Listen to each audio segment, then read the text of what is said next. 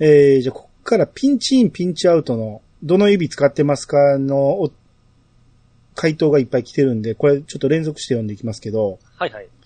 えー、パンタンさんがうん、えーピンチイン、ピンチアウト、親指と人差し指でやっていました。孫うことなきおっさんです。わら。っていうことで、そうですね。これピッチさんと一緒でね、はい。カウントしてください。ここ、あ、まず、 心強いぞ、これは。うん。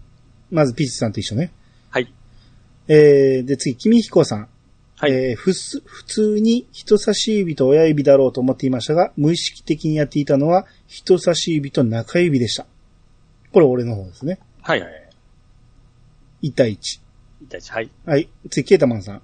はい。親指、人差し指です。これピーチさんね。はい。次、ネオさん。はい。人差し指、中指派です。親指、人差し指ってレイヤーが違うから難しくありません言うて。うん。これ2対2。いはい。い勝負しますよね。そうですね。うん。これ、うんあの、いい表現やなと思うんですけど、親指、人差し指はレイヤーが違うって。これすごいわかりやすい表現ですよね。僕もこの、えレイヤーわからないいや、どういうことですかレイヤーが違うっていうのフォトショップ使ったことない は。ありますよ。レイヤーあるじゃないですか。うん。レイヤーわかるでしょだけど上にどんどんこう重ねてくれそうそうそうそう。ねだから、レイヤーが違うんですよ。親指と人人差し指は。人差し指から小指までは一つのレイヤーですけど、え。ええ。親指だけは違うじゃないですか。一段下におるじゃないですか。はい。だから、使いづらくないかって。これを一つの画面でピンチインピンチアウトするの。おー。あ俺はこの意。僕それ見ですよ。人差し指と中指は同じレイヤーにおってすぐ隣におるんですよ。はいはいはいはい。だからやりやすい。ね。やりやすいんですよ。うーん。はい。まあ、これ同点ですね。はい。えー、次。えー、和よこさん。はい。ズームの話ですが、すべて片手でやりたいので、親指人差し指ですね。うん。えー両手使うときは、左手親指、えー右手人差し指かな。ええややこしいこと言い ますね。でも、人差し指、中指もやりやすいですね、と。うん。まあ、これは、ややこしいですけど、一応、ピチさんやね。はい。うん。はい。はい。えー、次、ピスケさん。はい。兄さんと一緒で、人差し指と中指ですね。あと、陣内流柔術とかも言いにくいですね。 なんじゃ。あえー、黒アゲハは一巻だけ買って、あとは読んでいませんよ。そのあたり言えてほしくなかったな。はい。えー、これでまた並びましたねね。何対何今。反対です。おお。次、川又さん。はいえーピンチイン、ピンチアウトは、親指と人差し指ですね。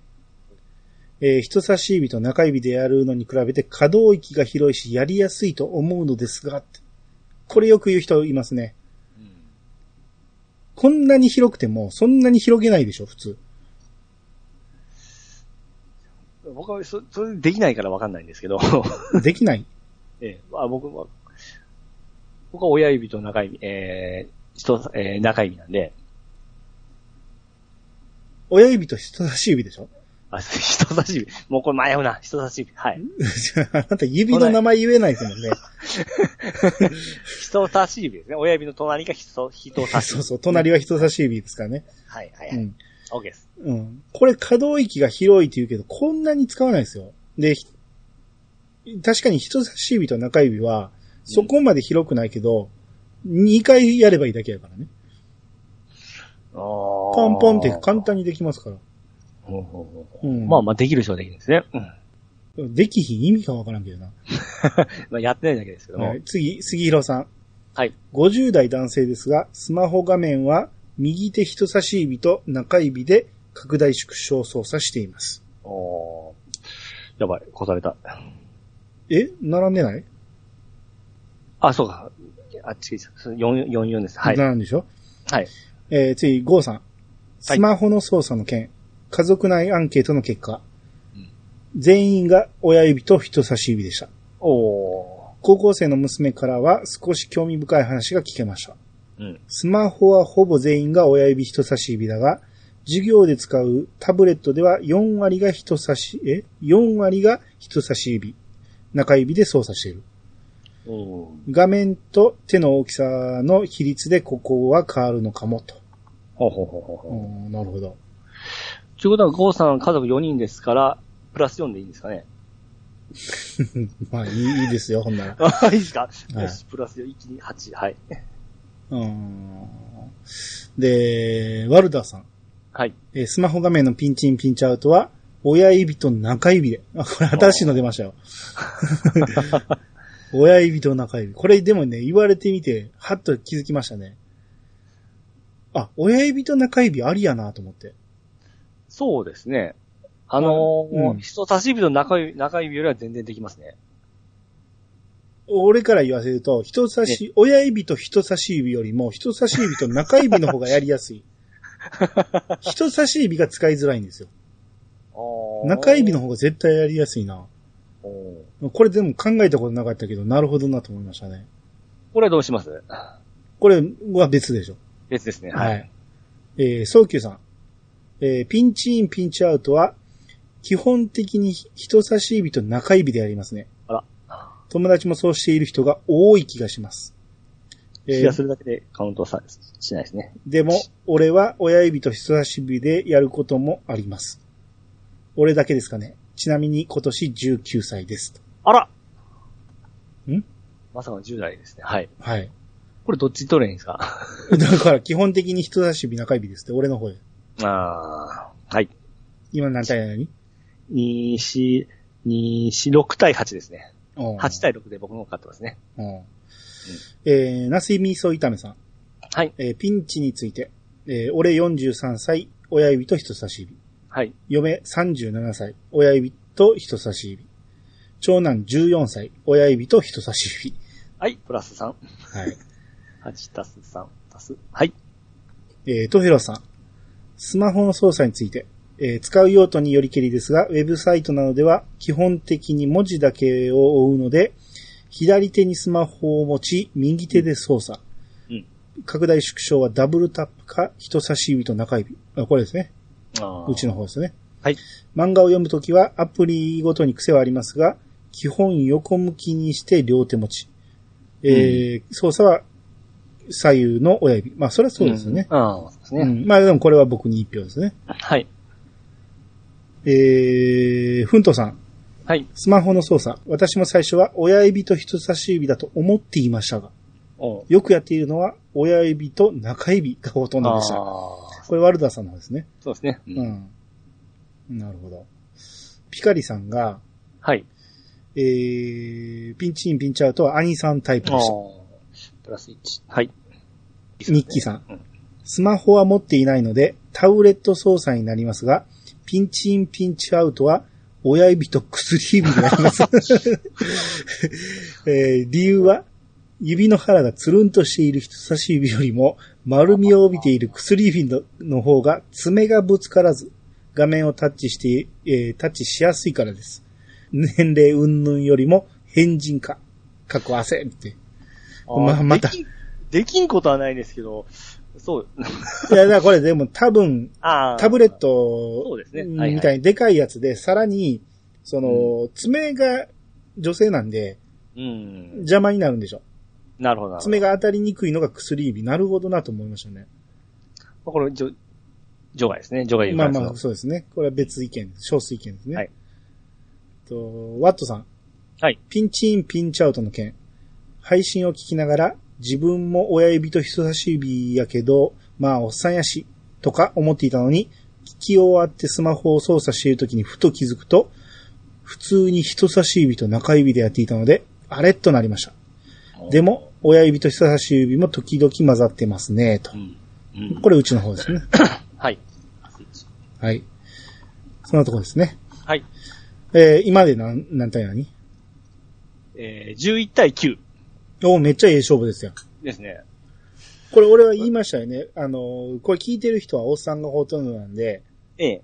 あのーこれは負けるかもしれんっていう。だから僕は多数派だとは言ってないん ですよ。ああ。うん。ただ僕の勘違いは、ええ。年齢によるものは全く関係ないってことです ね。おうんー。ですね。だから直感的に中指人差し指でやる人がいてる。ぼや僕もそうなんですけど、誰に教えられたわけでもなく。これもう思ったんですけど、うん。乳首コリコリするときって、おアンジさんどっちの、どの指でやってますえ、これ自分の乳首、人の乳首、いや、どっちでも。中指使いますね。まったそう親指と人差し指じゃないですか、それ。いや、親、人差し指使わない。中指あ、基本。ああ、そうなんですね。あの、だから前も言いましたけど、画面をスクロールするのは中指なんですよ。両両手。持ちの場合ね。とことん人差し指使わないですね。人差し指は使いづらいですよ。えだって中指の方が長いんやもん。 おーまあ、それぞれなんですね。僕はちょっと使いにくいです、中指は。長いから使いにくいです、なんか。え、長いから使いやすいで しょ。最初に、最初に触れる部分でしょ。なるうん。全然言ってる意味がわからへんけどね、あなたの。ほどね。いや、コリコリするときに、やっぱり使うのが、親指と人差し指なんで、こっから来たのかなって思って、ピンチアウトも。ああ、中指やな、基本。そう、どこが人差し指でくれたら終わったな。終わらん終わらん。だからこれで分かれてんねんからいいやんか。はい。要は年齢じゃなくて、えー感覚なんですよね。その人による、うん右脳派、左脳派みたいなもんですよ。ああ、なるほど。うん。で、これはもうほぼ同点みたいな感じでしたけど、うん。奮闘さんがアンケートをす、そのツイッターでアンケートを取ってくれたんですね。うん。うん。で、その結果が、ええ。えー親指、人差し指が69%。うん。人差し指、中指が23.7%。うん。その他が7.4%。はい。えー、7割ほどが親指使うわけですね。うん。ちょっとびっくりしましたね。ここまで差があるかっていうのはびっくりしました けど。はい。まあただ年齢層はま、全くわかんないんで、これは。う。うんん、だから年齢は関係なく、7割方そっちやっていうことですね。ピチさんよりやっていう。うん。ああ、そう、でもそうです。その、今、今だったら、うん。学校とかでこういうのって教えるもんなんですかねそういうわけではないんですかね授業の一環として。教えはせんのじゃない。もともと知ってるもんやから。ああ、やっぱり自然と自然と。そのうんやりやすいとこに収まるような感じですかね。そうでしょうね。あーそのピンチアウ、ピンチ、えピッチインとはピッチアウトはこうやりますっていう、なんか説明というかそういうのがあれば、どの指でやったのかなって思ったんですけど。だから、iPhone の CM とか、スマホの CM は、だいたい親指使ってるんですよ。親指、あー人差し指で、やってるんですよ。ピンチインピあッーチャはーとはははでそれを見たら、やっぱ、あ、そうやるんかっていうのが第一印象として入ってきますよね。入ってくるんやけど、うん。でも実際手の動きはそっちにならなかったんです、僕は。おでも、ピチさんからしたら23.7%おるって、びっくりじゃないですか。そうですね。あの、僕、僕はやっぱりすっげえやりにくいんですよ。その、兄さんの言う、その、人差し指と中指がなんやか、りにくいよ、意味がわからんね。やってみたらやりやすいと思今う、けど。今、やるんですけど、うん。 なんなんですかね、その、えー、人差し指と中指が、うまいことこう、なんか離れないって、震えるんですよね。で、チョキ出されへんね。チョキは出ますけど、うん。もうチョキはできますけども、これをうまいことこう、は、なんか、難しいですね。不器用にも程があるでしょ。あ、でも皆はそうだから、親指人差し指。ええもんなら、その指でハサミみたいにチョキチョキチョキってできないんですかあそれはできます、できますよ。いや同じことじゃないですか。ちゃいますよ、それとは。なんでくっつけたり離れたりできるあ、の、それは指をピンとするでしょチョキ出すときあも。ピンとしたらできるんや。できます。これをち ょっと、あの、ピンチャー、ちょっと、あの、丸め、猫手みたいになりまなりますね、手が、指が。うん。うん。そうなるとちょっと震えるんですよ。 わけがわからんわ。 うん。えだから、俺の言いたいのは、ピーチさんは、はいその、親指を使わないということが、ええ俺ぐらいやと思ってたでしょあの時の話では。他におると思わんかったでしょまあまあ、多し、 多少、まあ僕がやってやりにくかったんで、おかしいな、おかしいな思ってましたそ けど。んなやつおらんやろと思ったでしょはい。うん。それが、あのーまあ、あのーゴーさんの娘さんを悪く言うわけじゃないですけ ど、ゴーさんの娘さんがほぼ全員親指人差し指だって言ってるのは、俺はこれは思い込みだと思うんですよ。あーそんなやつおらんやろっていう思い込みだと思うんですよ。はいはい。全員に聞いたわけじゃなくて。えだって実際アンケート取ったら、少なくとも 2, 2割6分いてるわけじゃないから、え。うん。クラスに何人かはいてるはずなんですよ。しかも、ゴーさんの家族をカウントせんかったら多分、同点ぐらいです。 うん でしょえうん。まあまあでも、そっちが多いのはわかるんですよ。えうん。うん。そっちが主流なのはわかるんやけど、こういう人差し指、中指を使う人もおるっていうことはうん。認識してほしいな。うでんちなみにうちの甥っ子にこの間聞いたら、ええ。えー親指と人差し指なんやけど、うん。その、絶対片手で持つらしいんですよ。うん。絶対両手なんて使わない。両手なんか使いづらいとか言うんですよ。かっこ悪いじゃなくて使いづらい。そう。いや、意味がわからんな、言うて。 お前アホやろって言ってたんやけど、絶対に片手、両手で持つなんて、うん。うん。ありえないって言ってたんですよ。あーでも、携帯が結構大きくなったの難しくないですかね。そうそう。だから手届かんやろって言うんやけど、うんそ、の、何、下をタップしたらできるとかね。画面をずらすっていう。ああ。僕はあの意味あるんかないかわからない機能を使いこなしてる人がいるわけですね。意味はあるやん。 あ僕はあれ使わないんで、あれなんですけど。ええどうしても片手じゃないとあかんときはやりますよ、俺あれ。あ、そうですか。うん。ああ。うん。まあ、だから結果は、ええ。年齢関係なく、奮闘さんの結果が一番信頼を決まる。これ393票そも入っうてなんまですす。かすら、ごいですよね。 7割、ほ、7割が親指、人差し指。うん。少数派として一定数いてんのが人差し指と中指。うん。その他もいているってことですよ。7.4%。うん。その、中指、親指派っていうのは、ほんまにごく少数やけどいてる。はいはいはい。で、言われてみたら、これ意外と使いやすいなっていうのが分かりましたね。うん。中指、人差し、えー中指、親指は。今後増えていく可能性もあるわけですね。そうですね。もしかしたら、タブレットやったら俺もそうなるかもしれないしね。ああう。ん。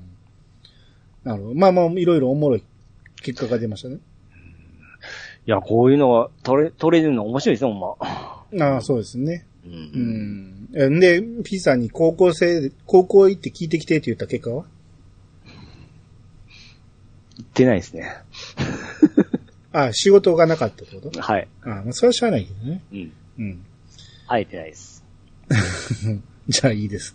はい。えー、で次。和よこさんからいただきました。はい。え進撃の巨人は知人に借りて読み終わりましたので、ぜひ進撃の巨人会をお願いします。うんマガポケではきつか った。えー普段、コンタクトかメガネなんですが、コンタクトの時は外せないので、ほぼ見えませんといただきました。あはい、ありがとうございまりす。がとうございます。あ、まあ、借りて読まれたってことですね。うん。うん。じゃあ、えー全部理解したってことだと思うんですけど、はい。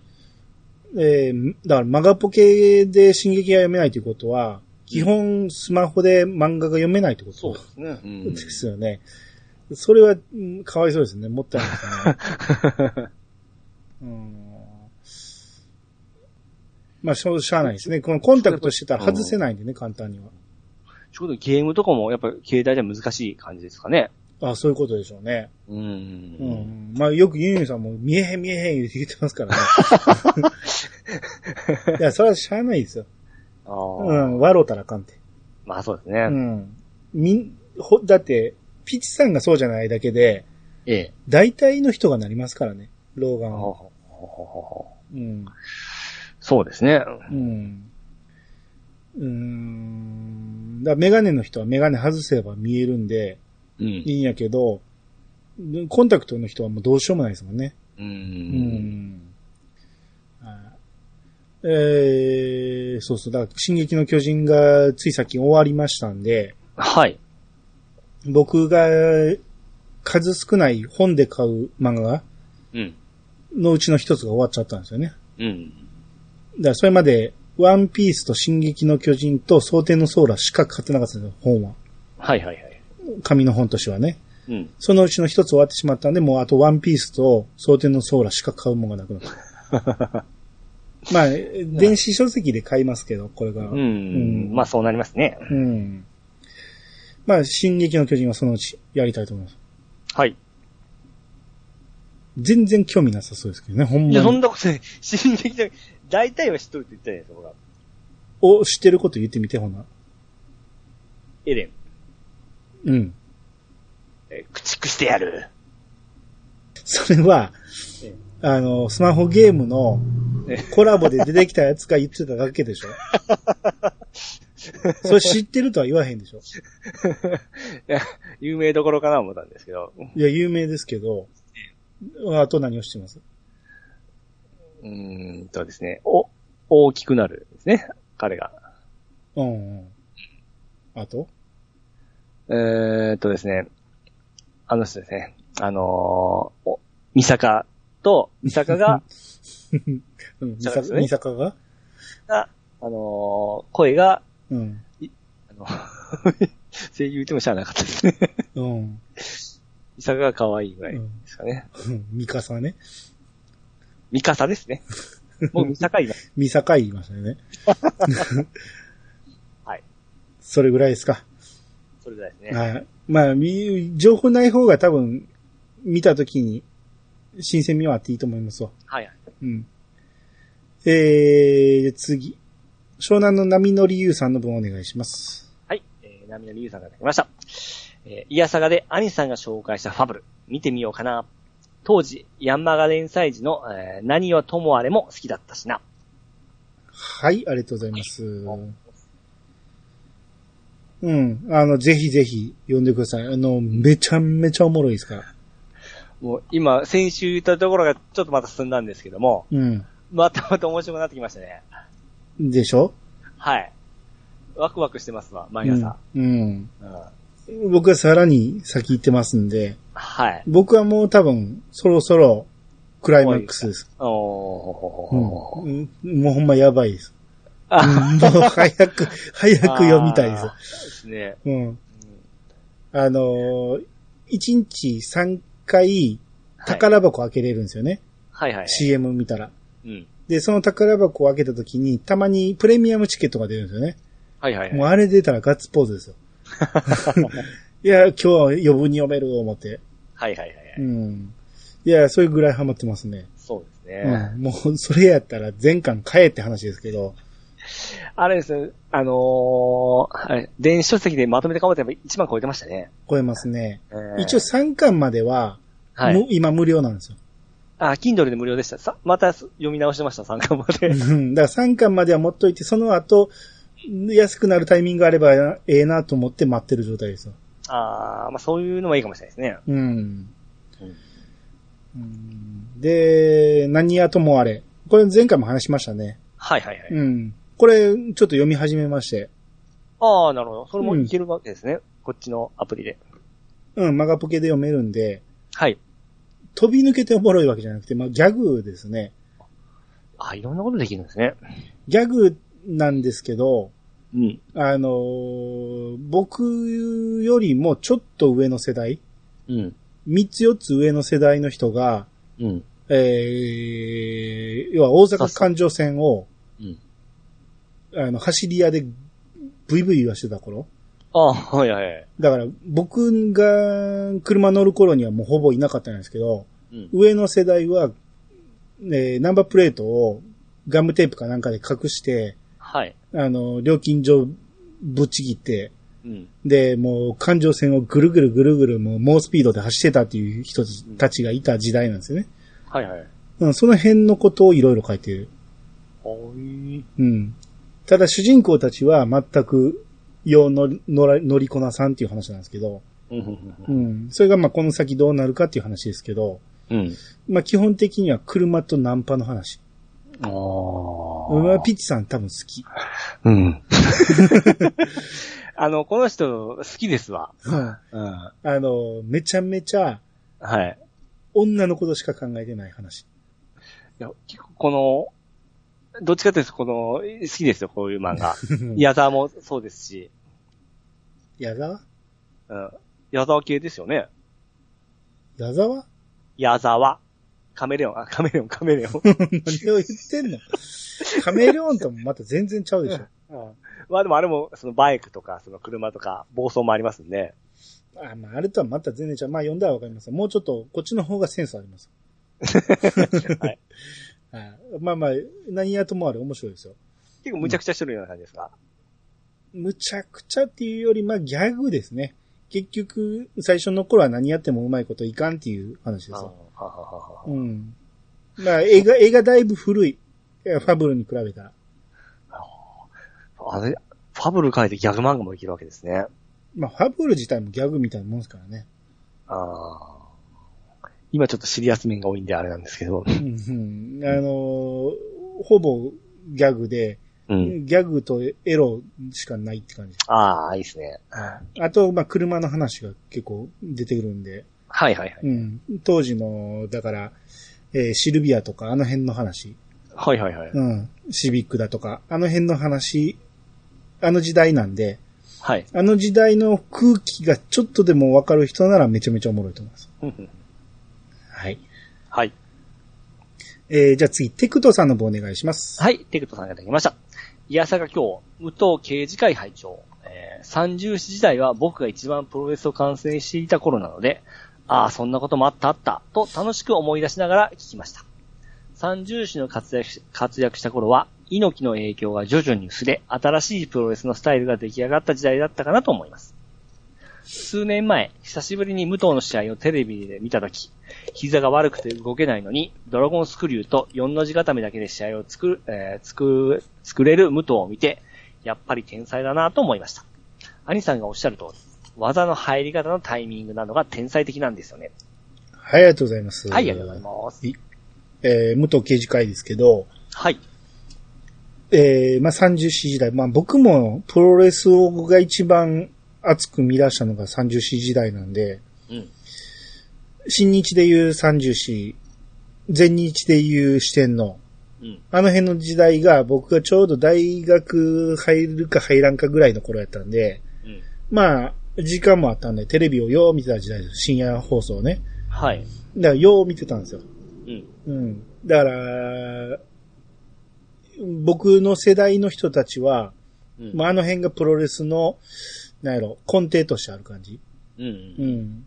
猪木はやっぱり上の世代なんですよね。う。うんん。ちょっとかけ離れてるんで、猪木とかは。はあ、はあはあはあうん。おっしゃるとの、まあ影響が薄れて新しい形ができてきたというような時代。そうですね。で、こんなプロレスしてたらこいつらすぐ死ぬぞって言われてた時代です。 なるほど。上の世代とまた違うプロレスなんですよ、全然。はいはいはいはい。うん特に、前日の四天王のプロレスなんかは未だに言われますけど、あの時代はほんまにやばかったっていうのを、 未だに言いますからお、ー完全に首折りに行ってますからね。やばい。受け身の取れへん形で完全にマットに沈めますから。ああ、危ないですね。ほんまに危なかったです。見てる方がヒヤッとします よ。うん、ああ、それはまあ一段と、なんか、レベルアップというか、すごいですね。まあそうですね。うん、で、数年前に見たときに、もう、だから昔の往年の動きはできないですけど、うん。ドラゴンスクリューとか4の字だけで試合を作れると。うん。まあ、だからほんまに、なんやろ、花があるというか、プロ、天才なんですよね。はいはいはい。うん。やっぱ誰が見ても天才なんですよ。うん武藤刑事というのは。うん。で結構あの、YouTube とか見ようたら出てくるんで、あ、武藤さん出てきた、 出てきたって、もう、なんか知っとる人になりました、完全に。ああ、まあそうでしょうね。う。うんん。そうですね。で、天才で言うと最近、大谷がやばいでしょ。もうず最近じゃないです。ずっとですけど、いやいや、むちゃくちゃですね。むちゃくちゃですね、あの人ね。だから野球界はもう一郎で決まりでしょうって思ってたけど、うん。あの、ほんまに、むちゃくちゃですね。あの人、大谷を超える人は、出ないでしょうね。いや、その、もう100年、なんか、ベーブ・ルース以来のなんか、記録とかいろいろ作ってますし、まあ、だからベイブ・ルースと比べるもんでもないですけど。そうなんですよ。もうそれもなんか歴史上の人物みたいな形ですかそらうね。そう全世界トップでしょ。う。うんん、歴史上。それを今生で見れてる我々は幸せですよ、幸せですね。これ。うん。いや、毎日楽しみですもんね。何かしてくる、 何かしてくるって。 だから、一郎の凄さは変わらないんですけど、大谷は現在進行形なんで、さらにどんどんどんどん凄さが加わっていってるから、ちょっとやばいなと思ってあの人。いや、ほんま、行った時絶対、もう、みんなが言ってるように、大丈夫か大丈夫か、二刀流はと思ってましたけど、ほんまにやってますからね。すごいですわ。そうですよね。うん。あれでも、僕の最初の意見は、ええ。二刀流やるなら、うん。あのーセリーグっていうか、えー指名打者がないところはい。でやるべきだろうと思ってたんですよ。うん、そうでなかったら二刀流とは言わんやろうと思ってたんですけど、うん。うん。今となれば、これでほんま良かったなと思いますね。うん。うん。栗山監督の考え方は間違いじゃなかったという。ああ、まあそうですね。うん。いや、どうなることやら。 いやー、メジャー行ってあの活躍はすごいですね。いや、体力がすごいですよね。まあまあのあ。行って、すぐやっぱり怪我したじゃないですか。うん。ああ、やっぱり難しいかな思ってましたけど、うんでそれで、去年とほとんどできんような状態だったじゃないですか。うん。それがまあ今年に入ってガンガンここまで復活できたんで、うんやっぱすごいですよね。すごいですね。うんちょっと常識では測れないですよ ね。俺らがすごいって言ってんのも、ほんまにごく表面を見てるだけやろ し、うん、あの人が引退して、本とかがいっぱい出て、その、何、伝説がいっぱい上がってきたら、とんでもない天才界ができそうですよね。うんあとまあ、うんでもこの今後のその天才発生後の後ですよね。その、一郎がすごいなった時に左打者ばっかりになったじゃないですか。はいはいは今なんか二刀流目指す人がめちゃめちゃ増えるんじゃないですか。い。あ増えそうですね。ですよね。うん。 まあそう簡単にはできんと思います。ですけども、うん。そうなってくる中、なんかまたバランスが崩れるのかなと思ったり。どうなんでしょうね。うん。うん。うん。だから、常識的に、だ、言うても、セリーグでもそうじゃないですか。うん。ピッチャーの人ってバッティング練習ほぼしないじゃないですか。筋肉が違うから。そうですね。うん。それが常識やったんが変わるかもしれないじゃないですか、こっから。うん。で実はできるっていうことになるかもしれんし、い いや、、あれができんのは大谷だけやったっていうことで終わるかもしれんし、うん。いいや、ちょっ、と面白いですね。う。うんん。野球がどんどん盛り上がってくれる。面白いいですね。うん。これは楽しいですうね。ん。うん。はい。はい。えー、じゃあ続いて、ロムペイさん書いてありました。はい。えー、とりあえず続くみたいでよかったです。うん。ピチさん、ブレスオブザワイルド、プレイするんですかはい。頑張ってくださいね。ぜひクリアしてください。任せてください。最後にガノン倒した時は、すごい感慨深いものがありますよ、といただきました。はい、ありがとうございます。ほんまにしますやりますよ。絶対やりますから。できるタイミングあるね、それを探しますから。うーん。あの、諦めたらダメですわ。てか、 必ずやりますから。ああ、そうですか。はい。前回はどこまで行ったんですかうんまあ、もうこれじゃないですね。最初の最初でし ょ。多分目覚めてすぐでしょ。いやいやいや、何個か祠は参ったんですよ。祠まで行ってないでしょあの行、きました、行きました。な、最初のあの始まりの大地から出ました出ました。あ、ほんまに出ました、はい。ああ、そこまではやったんか。ようそこで止まりましたね。 いやいろいろなんかやるもの畳み込んで、畳み込んで。もうこれきっちりやりますから、もそうですか。う。はい。まあ舐めてもらっちゃ困りますよ。これでも。ああ、攻略見ないんでしょわかんないですけども。なんでゼルダは攻略見ないって言い切ってましたね。そうか。あれは、あれは見て、見んかったですかね。あのー、あれあれ。トワイライトプリンセスはですね。うん。うん。でも、見んかったら時間かかりますよね。 あ、でも、クリアできへんところは飛ばしても大丈夫なんで、あ、そうか、全部試合ある必要ないですもんね。なんやったら、祠一つも開けずに、うん。ラスボスいきなり行けますから。相当なプレイヤースキル。嘘いりますけど ね。だからどうしてもわからんところは飛ばしていったらいいんじゃないですか。ああ、なるほどね。うん。まあ、しまいにわかるようなピンとひらめくかもしれんし。やりたいんですよ、ほんま。めちゃめちゃ。うんはい。じ水ゃ辺さんやりますからね。待っといてください。あ、はい、じゃあ頑張ってください。はい。まあ、あのープレイ始めたら教えてくだ さい。はい。ダウンロード版買いましたからね。あ、そうなんや。ええー。えー、次。えー、テイタンさんの分をお願いします。はい、テイタンさんができました。そういや、猪木ボンバイエがずっと猪木頑張れと思っていたんですが、多分そんな人まだいるはず。はい、ありがとうございます。はい、ありがとうございます。あーまああ、ちょっとで聞こえも方、ないですね。え猪木頑張れ。あーええ何言ってんすか何俺らが子供の頃って全員の木頑張れって言ってましたよ。全員あ。ボンバイエなんていう言葉を知らんから頑張れにしか聞こえないんですよ、あれ。で、はいはいはい子供たちはみんな、いいの木頑張れって言ってましたよ。うーん。ねどっちだったの あえれ何言ってんすか間違えてますよ、リアクションを。あ あれ、どっ聞ちこえんこともないですね、みたいなのは、いや、もう、ボンバイエがインプットされとったんで、今そう言われたら、あ、聞こえるなと思ったんですよ。ボンバイエって知るのは、お多後々分ですか、もう後々ですよ。ああ、あれボンバイエって言うんやっていうのを後で知りましたもん。うーん、ちょっともう書き換えられてますボンバイエが、もう、頭入ってましたね。 そうですか。ええ。これ見て、あ、そう聞こえるなって今思ったんですよ。うわ、そ、それいう話に持っていくと、ええ。すごくこのお便りがはい。変な感じになりますよ。あ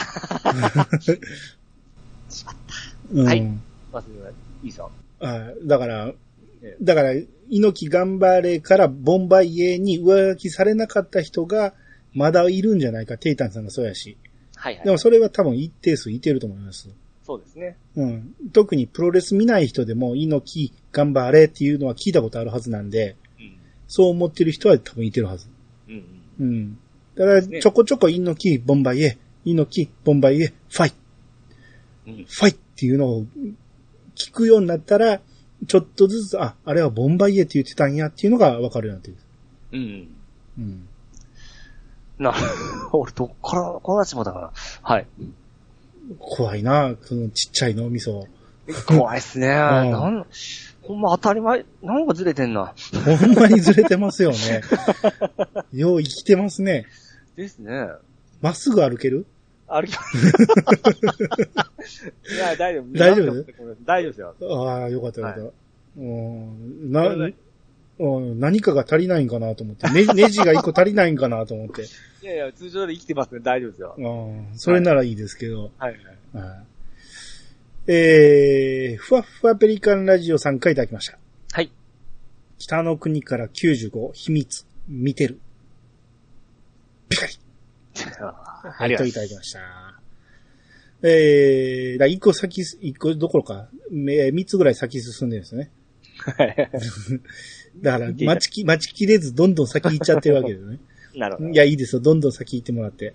はい。うん。えー、我々は次、えー、何やったっけ ?89 か。うん。 89気境をやりますんで、うん。うん。あの、皆さんもぜひ聞いてみてください。えー、見てみてください。はい。じゃあ次、ホアリーさんの方お願いします。はい、えー、ホワリーさんがいました。TBS ラジオ日曜天国ゲストは、えー、女優吉行和子さんだった。BS で再放送中の朝ドラ、アグリのモデル、えー、吉行アグリさんの娘だ。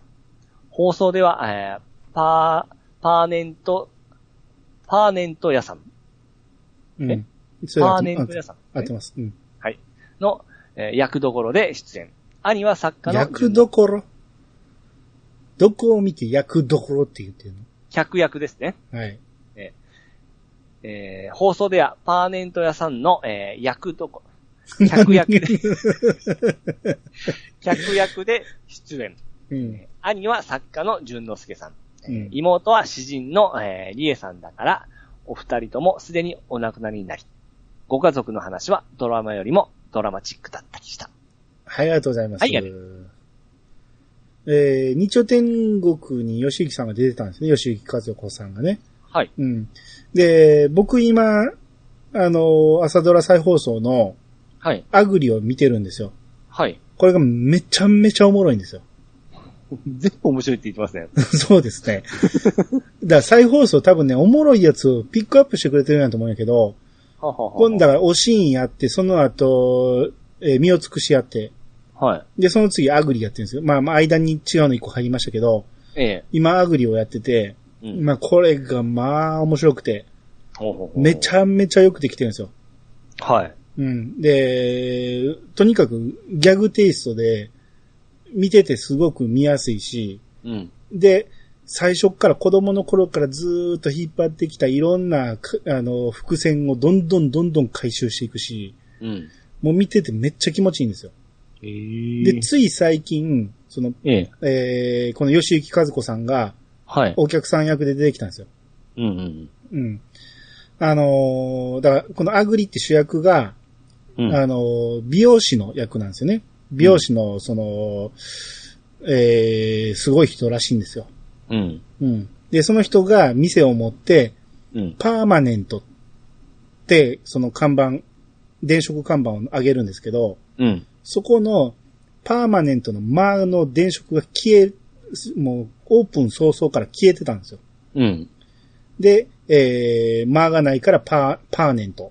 はい。うん、間抜けだなっていう、ほうほうほあの話をしててね。うはい。うん。で、実際に、その、吉行和子さんが、客の役で出てきて、ああ、この人、娘さんや、思って。うん。俺も、ああ、そうやったんや、と思ってびっくりしましたけど、うん。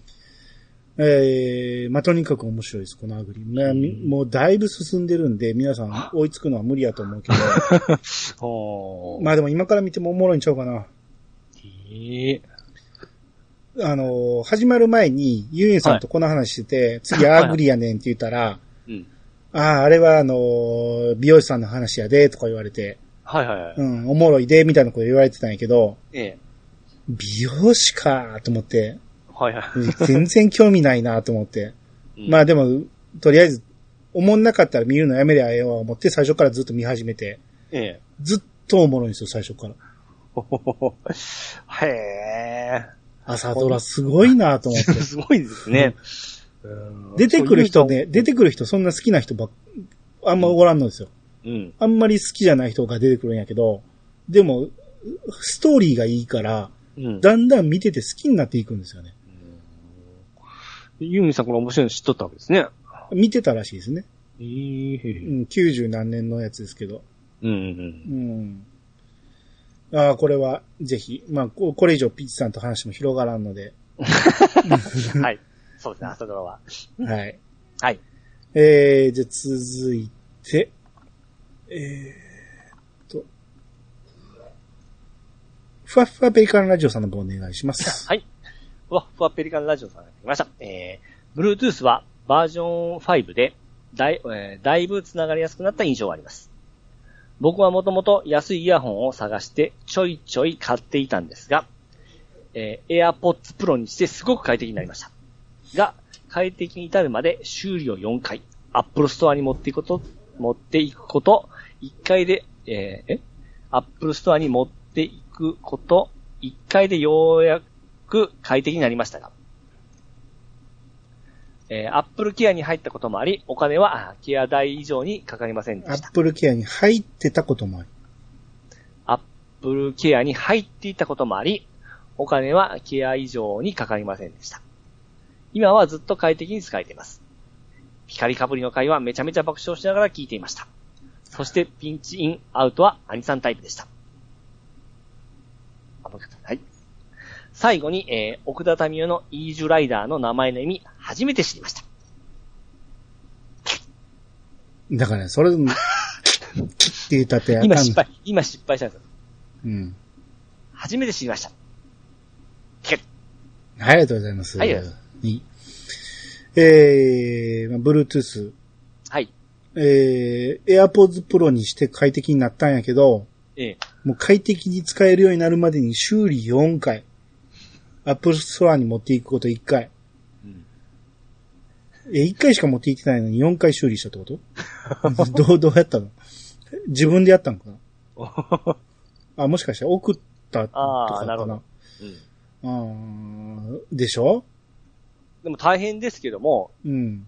やっとでも、ちゃんとできたら快適いうことですよね、すごく。うん。だからこれは修理とかの話で、ええ。あの、快適な間に、今、快適な状態 で、ええ。踏んづけちゃうかもしれない でしょ。なくしちゃうかもしれないでしょ。うんう。ん。っていうことも不安要素はあるんですよね。うん。ただ使ってる人はみんないいって言いますよね。みたいですうね。ん。特にこのプロになってから、ああ。あの、密着するんで、でも、まあ、高いっすよね。高い。う。うんん相当な覚悟と、あれがいりますね。ああ、そうですね。まあ、こいやの、うんこの魅力はね、うん。あのーほんまに他の雑音が聞こえなくなるんですよ、外の音が。らしいですね。うんノイズ、なんキャン、なんキャンセルかなんかですよ。ノイズキャンセラーまだちゃいますけど、うんえー全く外の音が聞こえなくなって閉鎖空間に入ったような感じになるんですけど、えボタン、えーワン操作で、え。うん。あのー外の音を拾えることもできるんですよね。おーだから、イヤホン外さなくても、人と会話できるっていう。 ここれちょっと未来じゃないですか。ですね。うん。でも知らん人だったら、いやうん今話してんのに君はなんかつけたまま失礼じゃないとか思われたりしないでですもか、ね、話ができてたら大丈夫でしょ。 聞こえてるってことやねんから。もう、そうっすか。うん。うんで、アップルケアに、すごいっすねどうんどんな技術ですかね。いや、そのマイクがあるんでしょ、外向けの。うん。で、アップルケアに入ってたこともあり、アップルケアにかかった以上はかからんかったと。うん。あまあ、それはいいんですけど、うんアップルケアって P さん入ってます入ってたと思うんですけどね。ふあの、アップルの iPhone でも入ってますよね、多分。どうやったろ ?iPhone デモンの意味がわからへん。うえ iPhone 買った時に入らされる保険ってアップルケアでしたっけはい。ほんじゃ入ってます、入ってます。うん。うん。使ったことはな いです。ないですね。うん。まあ、一回ぐらい、この、修理を使わんともったいないですよね、ほんならね。そう、そうです。あ、思い出した。あ、あの時使ったか。違います。え、ああのそう時じゃないそうあの時そうで、ですしそうょです。そうです、そうです。落とした時使ったんで、うん。いや、よかった思ったんですよ。格安でよかったですね。そうです、そうです。うそうですん。うん。これだ、から、うんぼうん僕 iPhone 持って10年ぐらいになりますけど、ええ。一回も払ってない。あの、一回も入ってないんですよ。あ危ないっすね。でも1円も払ってないということは、もうええ iPhone1 台買えるぐらいまあそうですね。でしょ ええだから僕は自信あるんですよ。そのアップケアに入らなくてもいいっていう、はいはいはいはいはい。壊さない自信があるんで。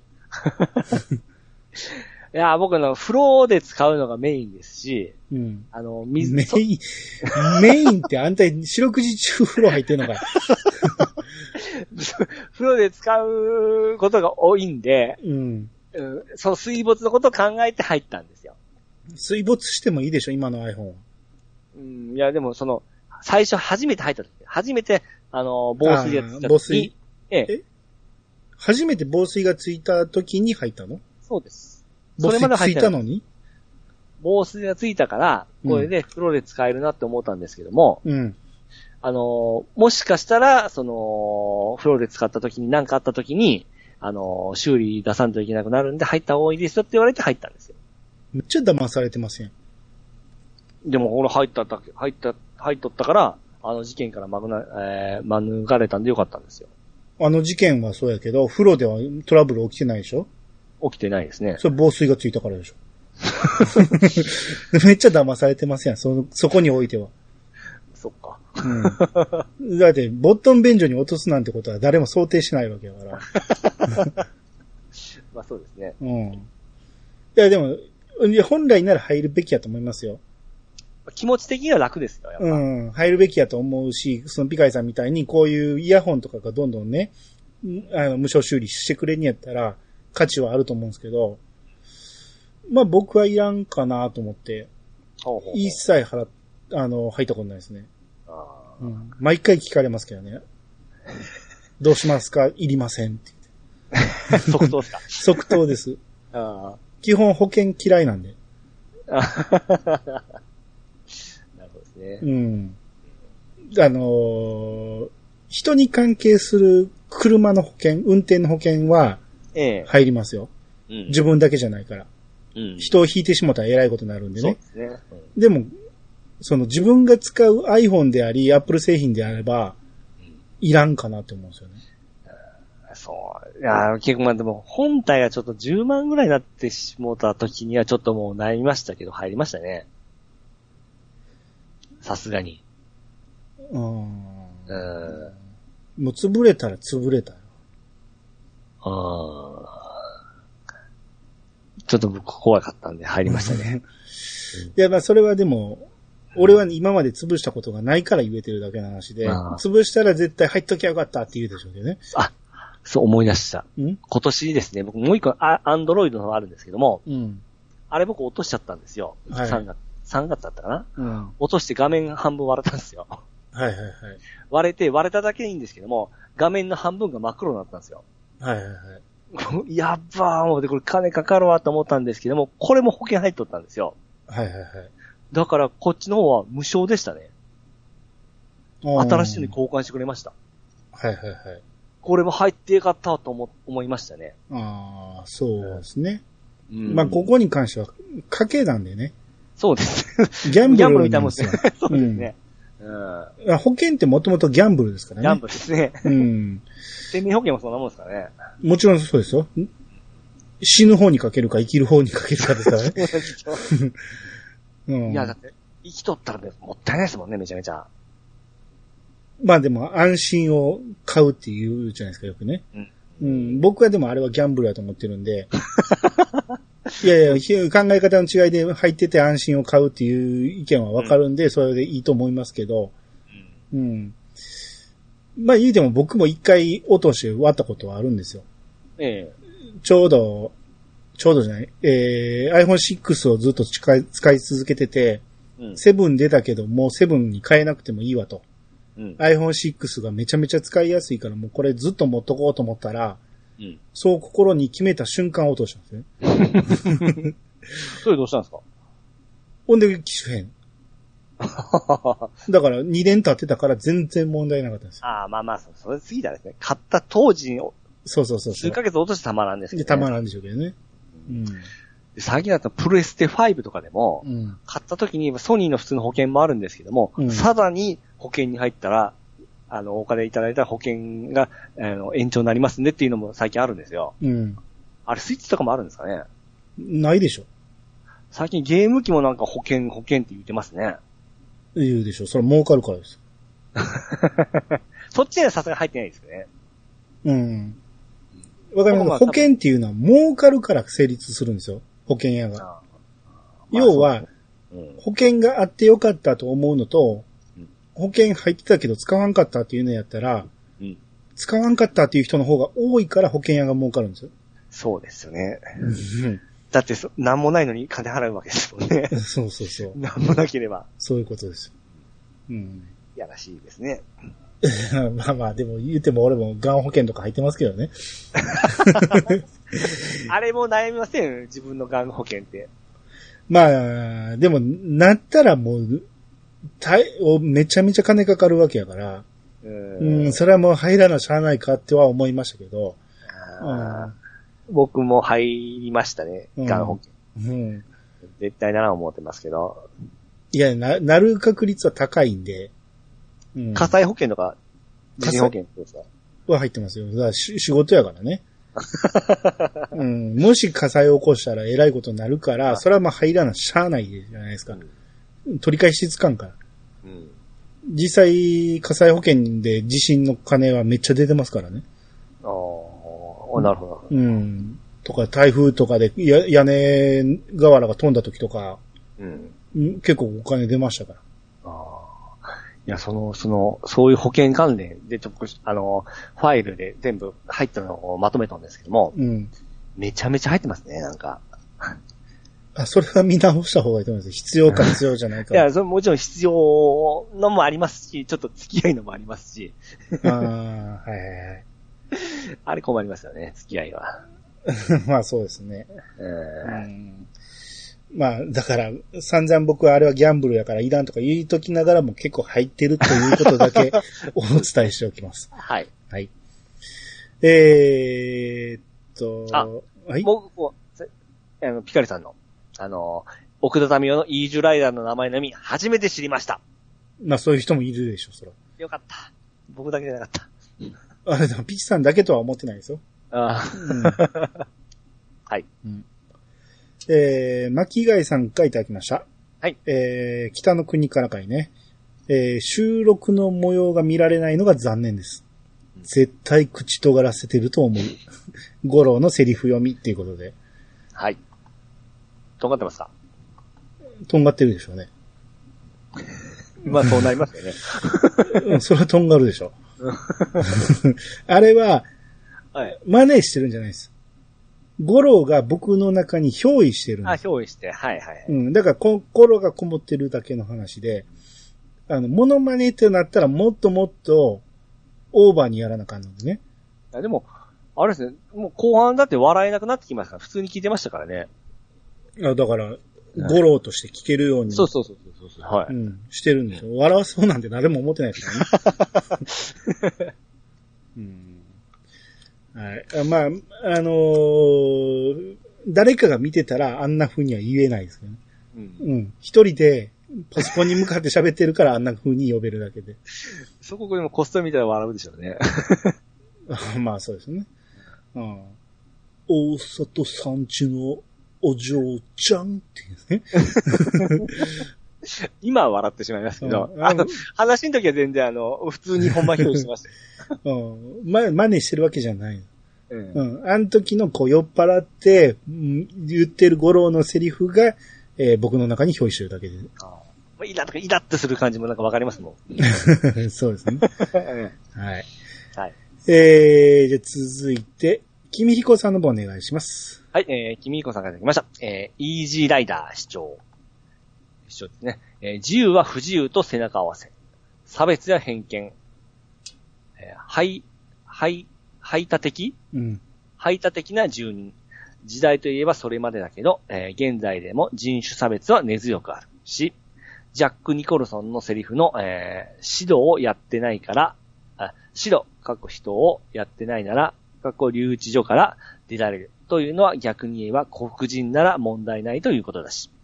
はい、ありがとうございます。はい、ありがとうございます。おすすめそこまで言ってし、そうそう、おすすめしないと言ったのに、君彦さん、君彦ちゃんやって、 君彦さん見ちゃったんですね。うん。で、ちゃんと見ていただいた上で内容もだいぶ理解されてるんですもんね。そう、いや、で理解はするよ。ああれが理解できひんのはできない言ってましたから。理解できひんのはピチさんだけです。あなるほどね。うん。で、あの最後まで見ても気持ちいい映画ではないんで、かっこいいのはかっこいいんやけど、いろんなこう、暗い部分がいろいろ掘り起こされる話なんで、うん。で、だから差別とか偏見とか、はいあんなんはピッチさん見ても理解できないでしょうねっていうのは言ってたわけです。まあ良くないのはわかりますけどね。差別がね。もちろんですよ。うん。それは勉強しましたから。うん。だから、その、白かっこ人とか言ったらわけわからんけど、だから白をやってないなら出られるっていうことですよ。うん。だからまあ白人、そういうことですね。黒、黒人だったら、黒人差別みたいな、いうことですよね。ですから。まあまあ、だからそうですよ。だから、そのジャック・ニコルソンが弁護士なんで、うん。その、留置場から出してくれって主役に言われたときに、うん。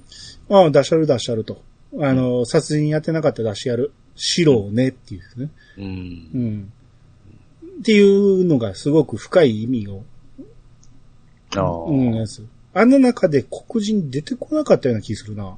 ほうほうほうほううほう。ん。黒人すらあんまり出てこない時代なんですよね。うん。あうん。あ。いやね。うん。まあ、いろんなことがあの中に詰まってましたけど、うん。うん。まあまあ、名作は名作です。うん。うん。あの、名作は一回は見とこうと思う人は見た方がいいと思いますけど、はい。あの見終わった時にスカッとはしないです。うん。 はい。はい。えー、次、K 店長さんがいただきました。えー、だいぶ練習してんな、これ。北の国からの回。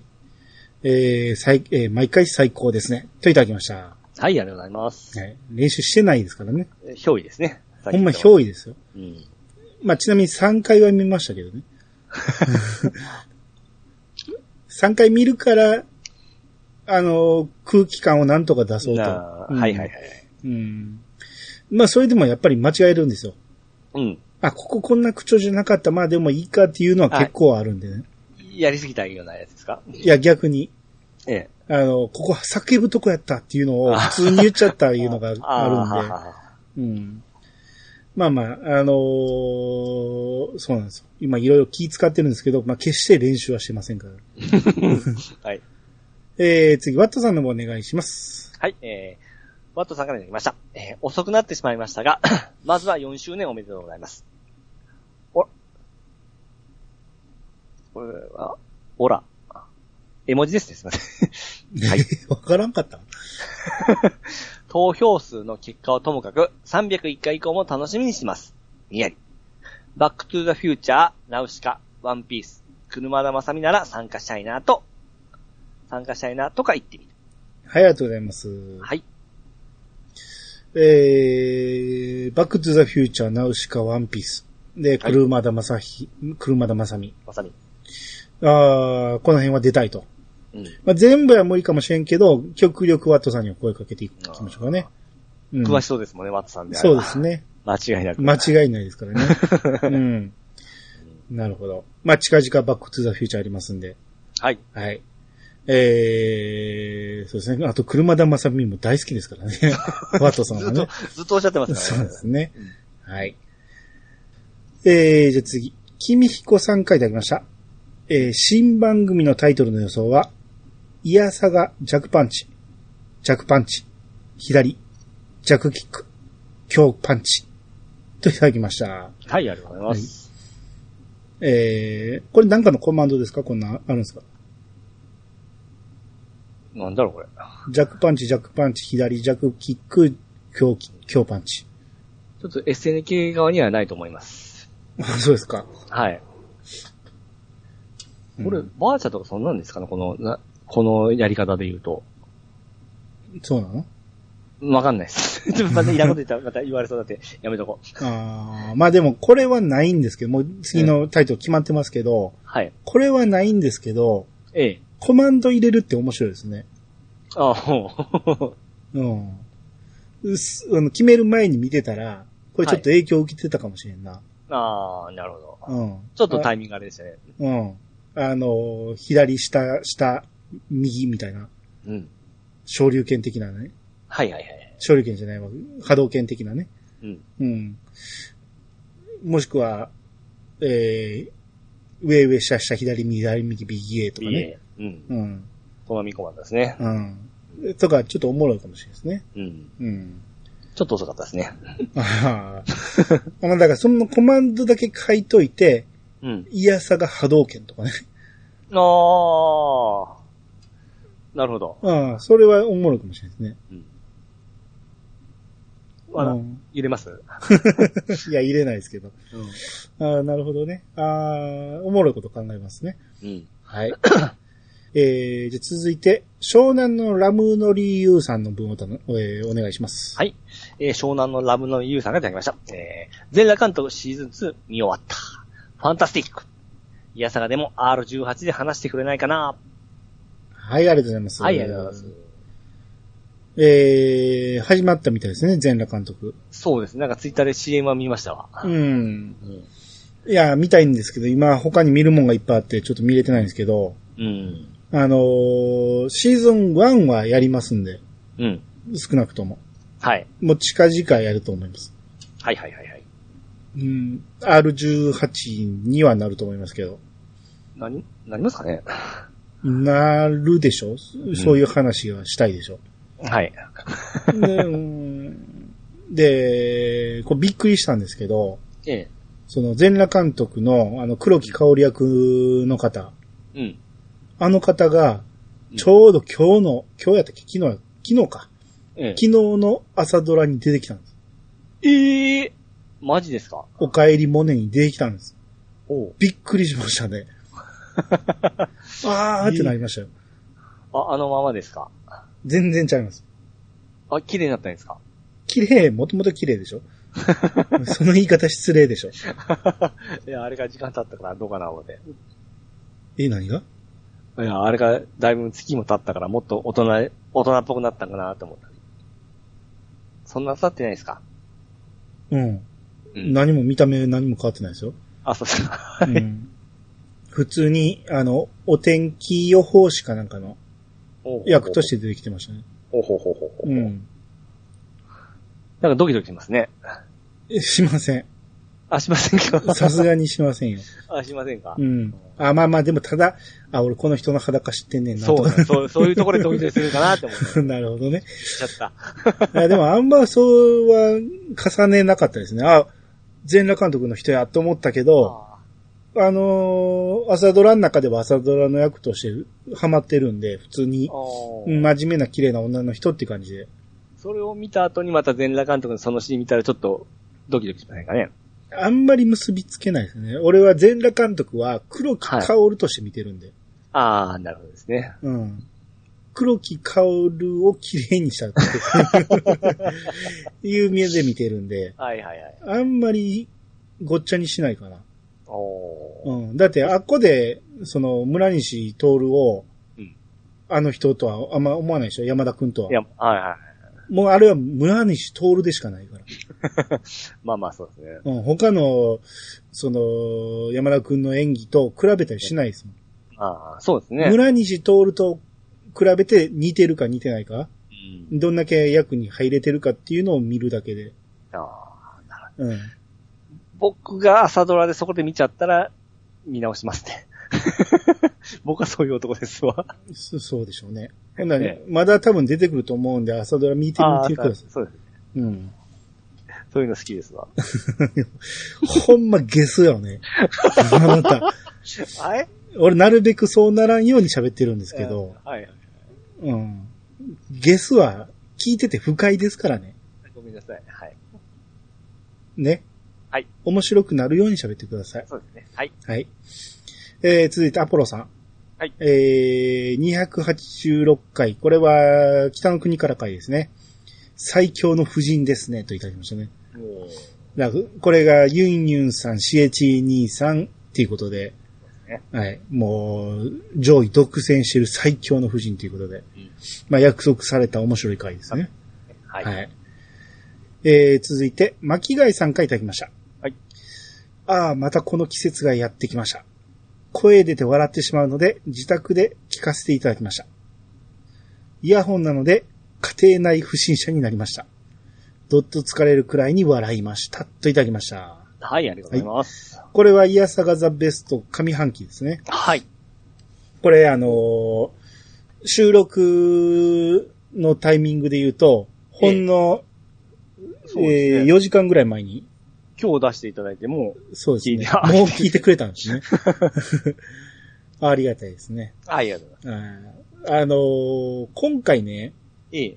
僕、北の国からをうん。土曜日に収録して日曜日に編集して出したんですね。うんうん。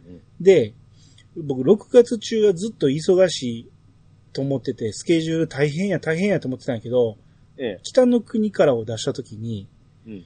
はぁ、終わったって思って、うん。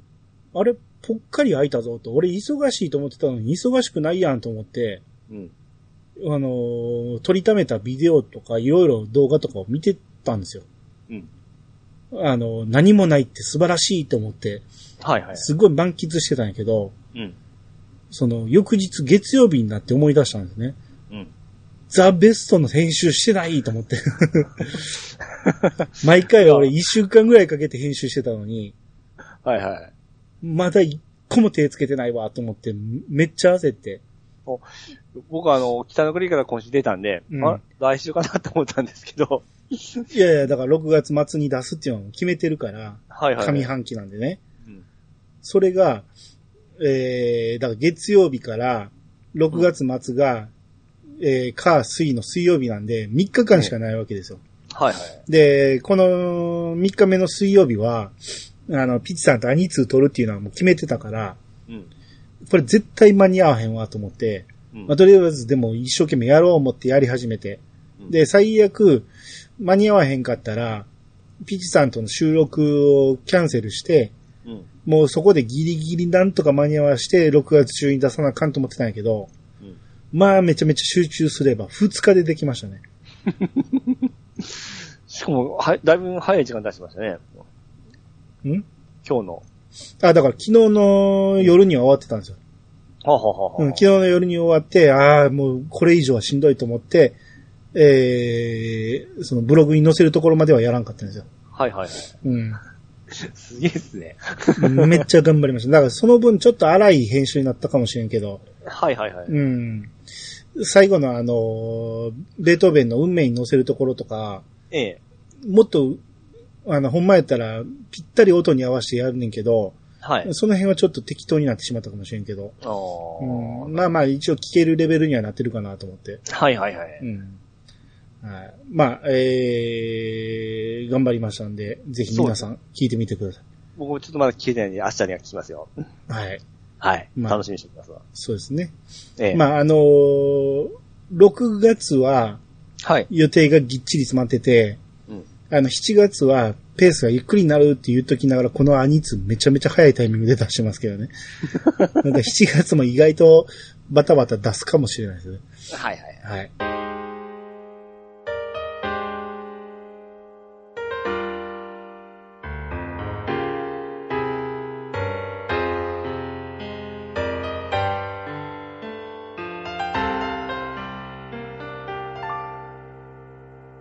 はい、エンディングです。おいおい。えー、次回ですけど、ええ。えー、長らくお待たせしました。うんえー、お待たせしすぎたかもしれません。うん新エヴァンゲリオン、おえー、感想会、ネタバレ感想会を、あ、やっと。とうとうやろうと思います。まはだい誰にも、えー、オファーかけてないですけど、うん。まあ、前回の、えー、出てもらった人のグループに投げかけてみますけど、出れる人に、えー、出てもらえたらなとい思うんで、はい。まあ、なんとか次の日曜日に見に行けるかなっていう段取りは組めたんで、あ、ま、まだ見に行きは切れてないですか行けてないんですよ。うん。うん。ようやく先週から日曜日の大阪の映画館が開くようになったんで、はい。えー、見に行けるようになったんやけど、先週ちょっと日曜日よ予定があったんで、うん。えー、次の日曜日に、なんとか見に行こうと思って。はいはいはい。で多分それぐらいのタイミングで見んと、うんもう新エヴァンゲリオンの公開自体が終わってしまいそうで、うん。うん、だからもうこのタイミングしかないなっていうことで、もうこのタイミングで、えー収録したいと思います。はい。新エヴァンゲリオン見たことない人には、ちょっと、えー聞けない回にはなると思いますけど、うん。えーまあ、もしテレビかなんかでやったとしたら、その後に聞いてもらえたらなと。はいはいはい。で、さらに、バックトゥーザフューチャー。うん。聴取率調査で1位を取りましたんで、そうですね。はい。これ優先的にやりたいと思いますんで、はい。えー、だからこれがその次ぐらいになると思います。うん。うん。で、全裸監督がね、ここまで入れてしまうと、うん。うん。 7月めちゃめちゃ忙しくなるんで、もしかしたら来月に回すかもしれんけど、もしかしたら間に入るかもしれないです。はい。うん。ということで、7月もいっぱいいっぱいにそうなでりますす。 ね。はい。なんとかね、いやさが今日の間に、うん。キャプテン翼終わらしたかったんやけど、いやああ。下手したら終わらないですね。うんうん。他にも進めなあかんやついっぱいあるんですけど、はい。うん。まあ、これも辺はしゃあないなということで。わかりました。はい。うんえー、じゃあ、IP を言ってください。プロトコル。プロトコルは、はい。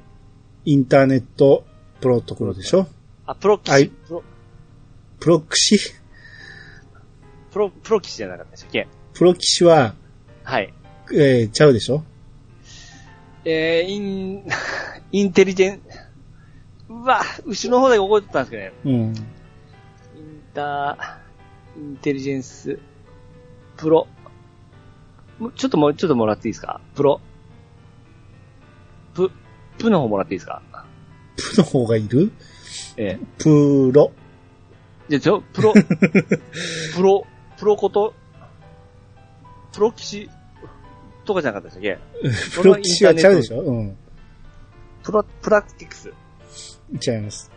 あー、もうくっそ覚えとった。プロパ。あ、プロパティ。うん。はい。あーそれはわかります。そっちは当たり前に、その上やんプ。ロパ、プロパティ。そっち難しい方でしたね。はい。イン、インター、インテリジェンス、ちゃいますよ。インター、イントロ、ああ、もう一個もらっていいですかイン、て、あ、インテ、インテリジェンス、 ちゃう。インテリス、インテリスト、インテレクチャル。インテレクチャル、プロ、プロパティ、うんイン、あーそうですね。うん。そうですね、じゃないやろ。何一つ覚えてないやねんから上も下も全く覚えてないから。書かにはいけんですね、やっぱ。覚えましたって言いましたからね、あなたね。言いましたね。うん。まさか忘れも思わなかったんですよ。まさか覚えてるとは思わなかったけどね、俺は。絶対忘れてると思ってたからね。いやまさか忘れも思わなかったっすわ。はい。プロパティね。はい。はい。皆様からのお便りをお待ちしております。メールアドレスは、いやさが .pc、アットマーク、gmail.com まで。ハッシュタグは、ハッシュタグ、いやさがをつけて投稿してもらえると、番組内で紹介するかもしれません。はい。ということで、いやさが今日、お相手は、アニマルジャパンと、石川とみるくでした。またお会いしましょう。さよなら。さよなら、そもさん。鉄板。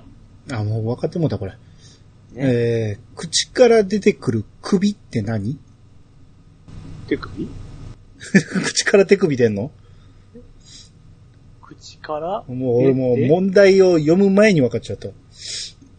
ベロベロは首なんかないやろ口から出てくる首。乳首あんたの口から乳首出てくるのか よ。それ入れてるからあなんだった、あらねく。び、あくび。そうそうそうそう。あこれ簡単すぎるーよ簡ね。単っすね、簡単っすうね。ん。えー、あ、まあ、これも簡単や。これ、あの、半端なで出た問題やわ。そもさん、セパ、車で走っているときに、はいカーブで必ず落としてしまうものは速度。なあ、知ってたね。これいやいや、これカット。カット。 えー、これわからんな。そもさん、セパ、朝になると叫ぶ花は何朝になると、叫ぶうん。花うん。ああ、わかった。これ簡単すぎるわ。朝顔。うん。簡単すぎるよね。ワンタンさんはもう僕らもだいぶ知恵ついてきましたね。うん。あの、クイズ慣れしてきましたわ。えー、そもさん、セパ、小さな貝でも10匹集まると、みんなが怖いものになります。なんだ。小さな貝でも10匹うん。 10匹集まると怖いもの。うん。集まると、集まると、と、怖いもの。うん。ああ、わかった。うん、この辺みんな簡単やな。 小さな、貝でも10匹。コカイン。怖い怖 いある怖い意じゃ味、んある意味怖いか。小さな貝。貝殻の貝ですよね。うん。じゅあ、10回。 10回怖い何 が 10, 10回って何よなんかあるじゃないですか。あの、え、あれでしたっけあの、う湖にこうあ、道作るやつですじゃなかったでしたっけ ?10 回って。うん、モーゼね。もうさ、はい。うん。ちゃいますあねる。怖くはないしね。小さな貝でも10匹集まると怖いもの。うん。簡単や。そうあー小さな貝、10匹。うん10匹が、あれですね、味噌ですね。そうですね。で10、匹怖い、怖いんですよ。貝。あ、あ、階段。階段怖いああ、そっちの階段か。そうそうそう。お皿貝も銃も全然関係ない。小さな貝。うん。 5回。小さな貝が10匹。10匹集まる。うんさっきクイズなりしたいたの。うん、めちゃめちゃ簡単やで。小さ、怖い。じゃあ、10、10匹。うん。もうちょっと生まれますか。いやいや、もうヒントないってこんなもん。 10、小さな貝。小さな貝。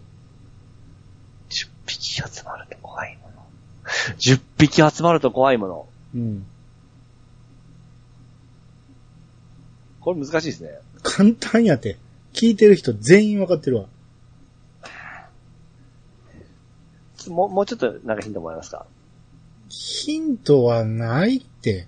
一応10匹に集中せよいうことでしょそ